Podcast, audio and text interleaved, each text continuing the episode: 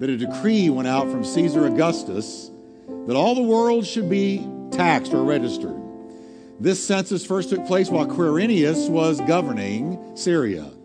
So all went to be registered and everyone to his own city. They went to get taxed. Everybody said there's nothing new under the sun.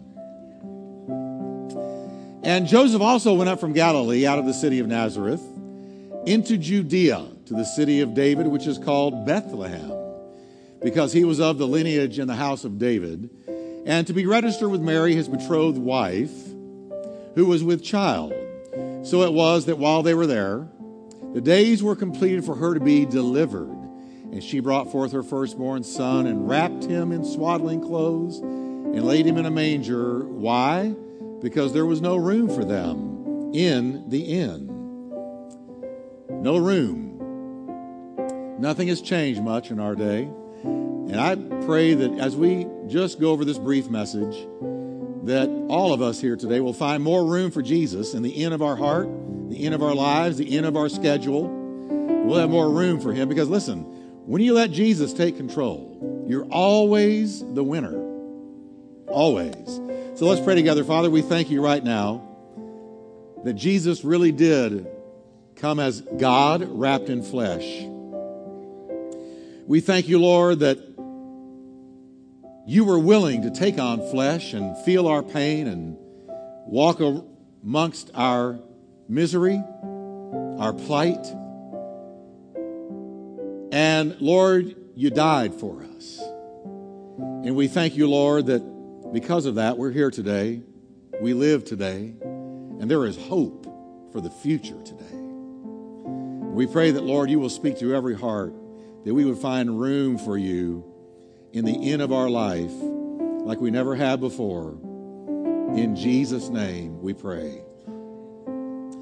Amen. We'll turn to your neighbor and tell him, make room for him this year. And you can be seated.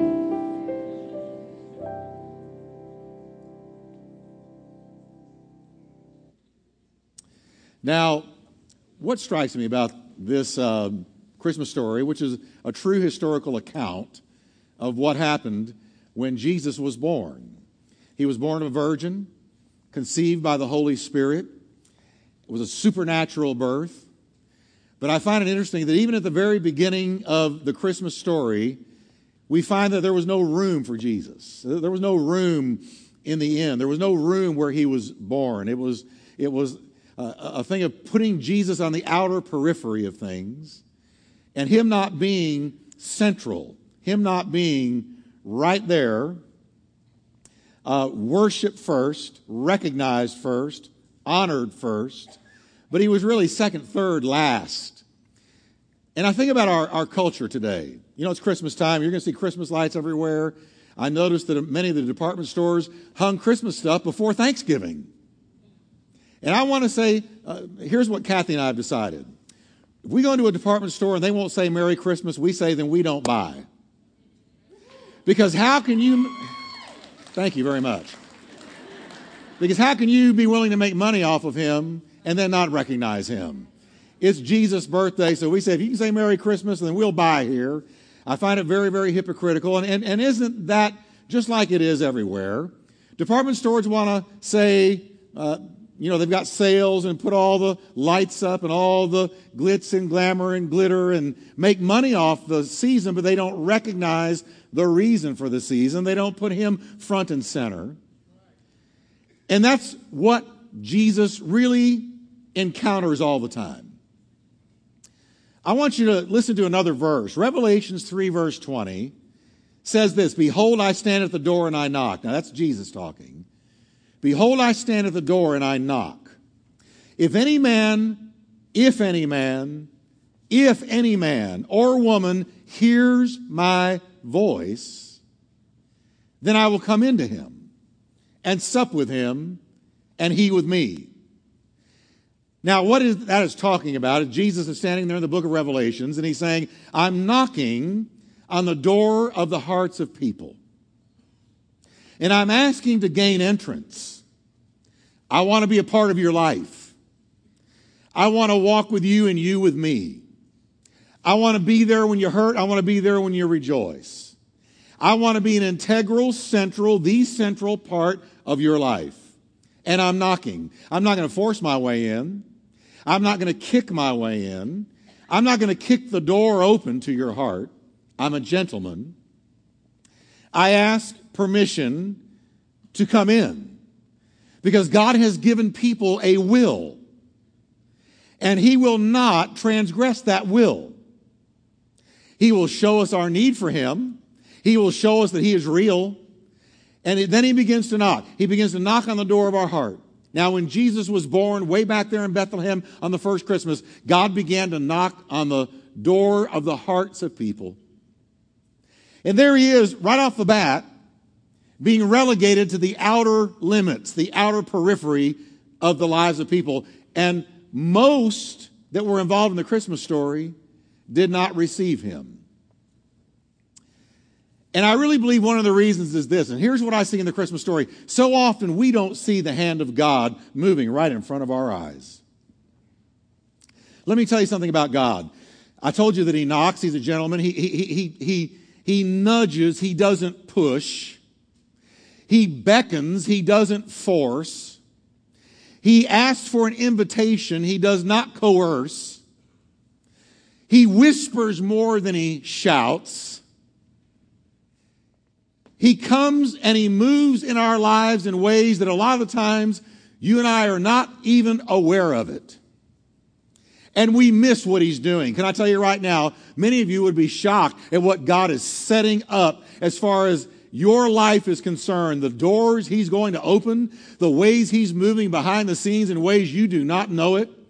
I concluded a long time ago that most of what God does, I am totally unaware of. But when it comes to people, the Lord knocks, He beckons, He calls, He, He leads, He does not force. And, and a lot of times we don't know it. We're not aware of it. We're not aware of His calling. We don't know what is happening right underneath our eyes, right in front of us. Think about that. The baby Jesus was God Almighty, wrapping Himself in flesh, condescending to become one of us He's born right there in the middle of Bethlehem, and nobody, the vast majority of the town, was totally unaware of the miracle, the unprecedented wonder that was happening right underneath their nose. Now, unfortunately, because that's the case, a lot of people are going to awaken one day to a Christless eternity. Now, listen carefully to me. I'm going to get kind of strong here for a minute. Because there's people here today who may never darken church another time this year. And so I want to tell you the truth about Jesus. I want you to know why he really came. And I want you to know the consequences of turning him aside. Many people are going to awaken one day to a Christless eternity only to realize that several times God tried to reach them. God came knocking on the door of their heart God moved in their life. God beckoned and called, and they missed it because they did not recognize His moving in their life. You say, well, Pastor Jeff, it seems to me if God was trying to get my attention, God could sure do it. Like I said, He's quiet. His footsteps are often invisible. We don't recognize the quiet movings of God more times than not. Many people are going to realize on the other side, because there is an eternity, our soul does last forever. The Bible says it's given unto a man to die only one time, and after that, the judgment comes. There is no reincarnation. There is no coming back as something else. There is no second chance. And I believe a lot of people on the other side are going to say what the theme of this musical was. If only I had known. If only I had known. And here's what they're going to realize. He was there in the smile of that Christian friend who came to me and told me about him, and I blew him off. If only I had known that they were telling me the truth about the Son of God. There's people are going to realize that he was there when they were in that big problem and that deep trouble when, let's say, for instance, their car was spinning out of control and they blurted out a prayer and said, God help me, and He delivered you. And as soon as it was over, you forgot about Him. But on the other side, You're going to say, if only I had known. If only I had known. If only I was aware.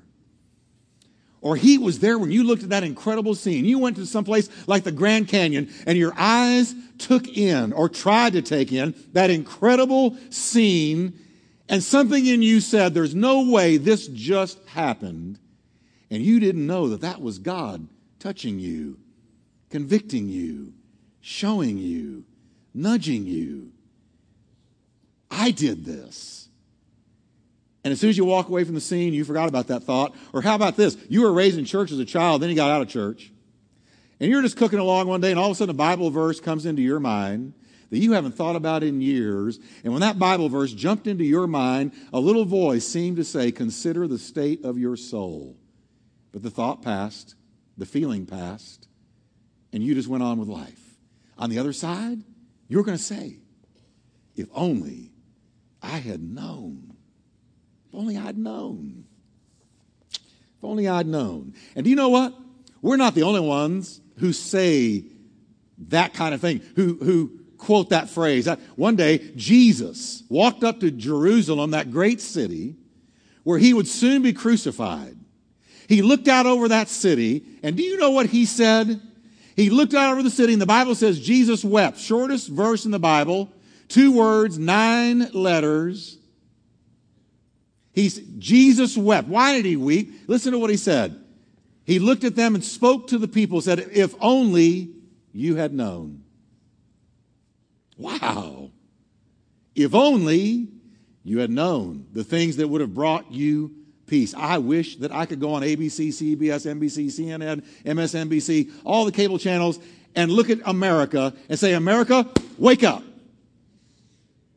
Because the day is going to come when you say, if only I had known that it was the real God I was kicking out of schools, that it was the, the real Savior I was removing from the public square, that there were eternal consequences for our actions in, in rejecting God in our culture.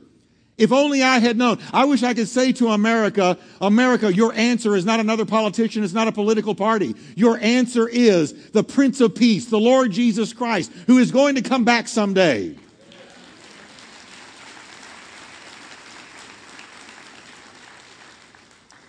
Jesus went on to say, if only you had known the things that would have brought you peace, if only you had known that if you'd listened to me, I would have brought peace to your life.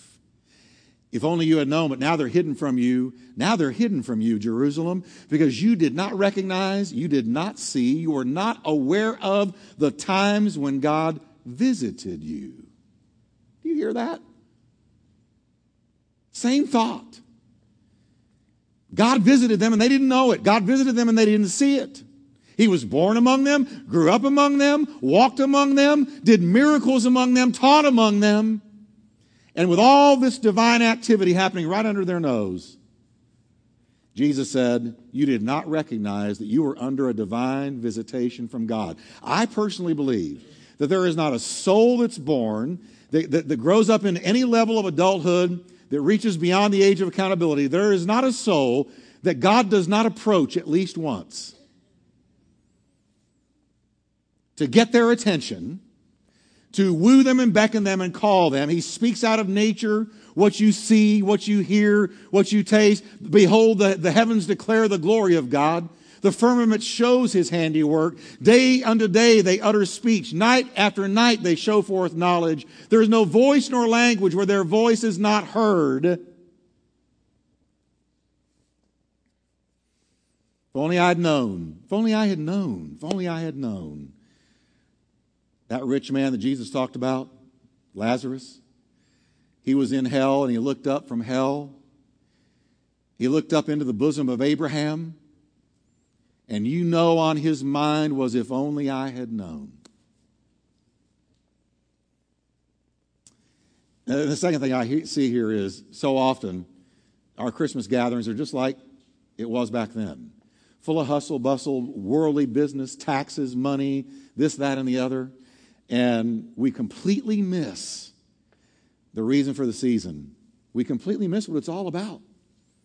Many of you, you're going to have guests in during Christmas time, and all over America, houses are going to be full, filled with chatter and, and eggnog and presents and lights.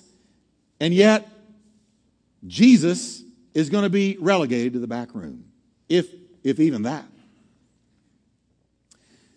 The most important thing about Christmas to me in the West, in a place like America, is that we do find room for Him in the end of our heart, in the end of our life, in the end of our churches. You know, there, there's some churches, it's all busyness and, and you can't find Jesus anywhere if you looked under every chair.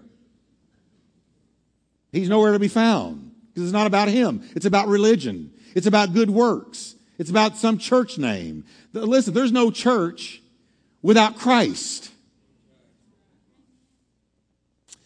The thing about Christmas is the giving of gifts that we all like to do. I hope you like to give them more than you like to receive them. I love to watch the, the, the expressions on people's faces when I give them something, give them a gift. But guess what? The whole thing of gift giving came from the very first Christmas. Watch what God did. God so loved the world that he gave. And do you know that Jesus is called a gift? You talk about unwrapping a powerful gift. Listen, I don't care what you're getting this Christmas. There is no gift that you can unwrap that is more life changing, more powerful, more revolutionary, more a blessing than the gift of Jesus Christ. He is the great gift. He really is. Let me ask you a question today. Have you unwrapped that gift? Have you, by faith, gone to God and say, Lord, I believe that Jesus did die for me and rise from the dead, and I believe he died for my sins on that old rugged cross? I love the cross. I love the cross because that is where my sin was washed away. Jesus stretched out his arms and his feet and the Bible says that on that cross, he took the rap for you and me. We had a rap sheet that was miles long. We would have answered to God for untold number of sins. And Jesus took every one of God's judgments. God took our condemnation through Jesus. Jesus stood there, hung there on that cross, and he took the wrath for you and me. He took the wrath by taking the wrath. God poured his wrath out on Jesus so that we would not have to experience that wrath. That's what he did. I love the cross. You know, we got that cross out here on the uh, in the front of our property, right there on the service road, and you can't believe how many times we've seen people pull off the road and and get out of their cars and walk up to that cross and kneel down and pray. Do you know that during this ice storm last week when we couldn't even get to church, that all these 18 wheelers had to stop on the side of the road because they could not travel. And our folks saw some of these truck drivers get out of their truck, slip and slide and crawl up to that cross and kneel down and pray at that cross. That blesses me.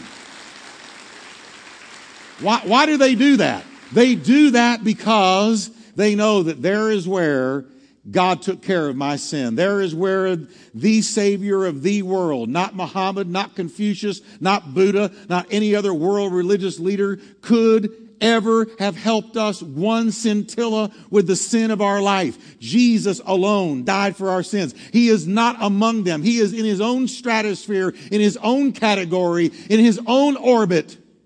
Jesus is not comparable to any other because only Jesus was the Lamb of God that took away the sin of the world, my sin and your. And there we find life. At that cross, we go from death to life, from lost to found, from blind to sight.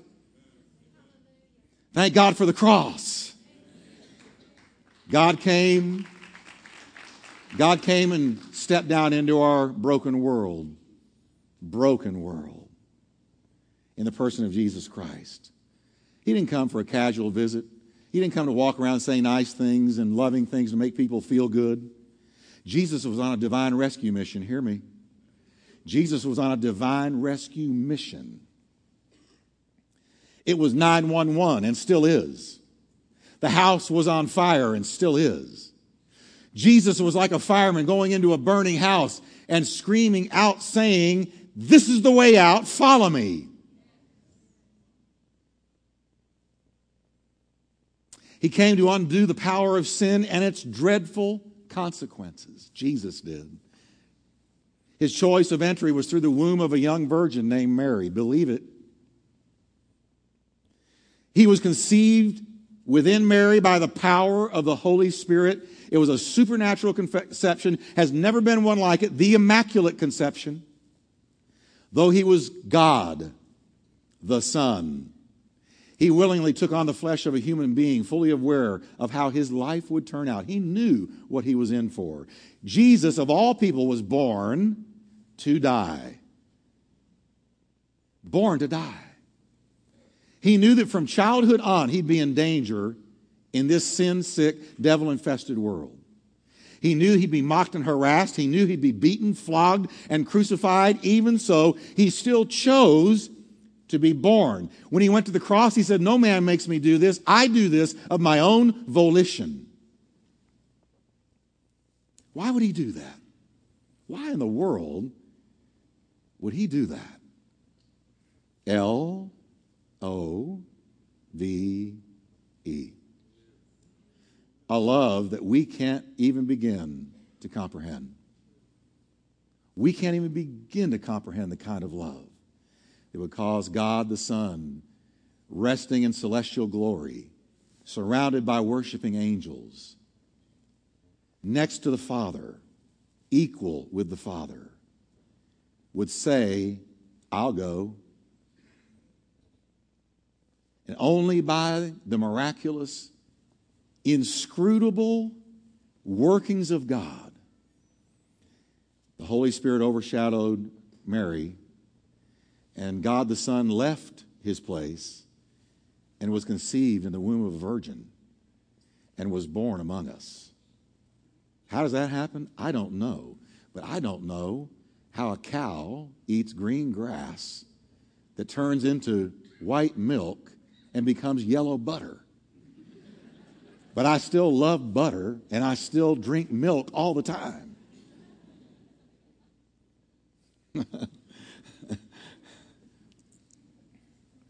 he humbled himself to become one of us and then he died on purpose to take away the sin of the world. So when Christmas trees sparkle as they are right now, look at these trees, these wreaths, the beautiful job that the ladies in our church have done to decorate this place. It all goes back to Jesus Christ given as the original gift. So I want you to stand with me, would you?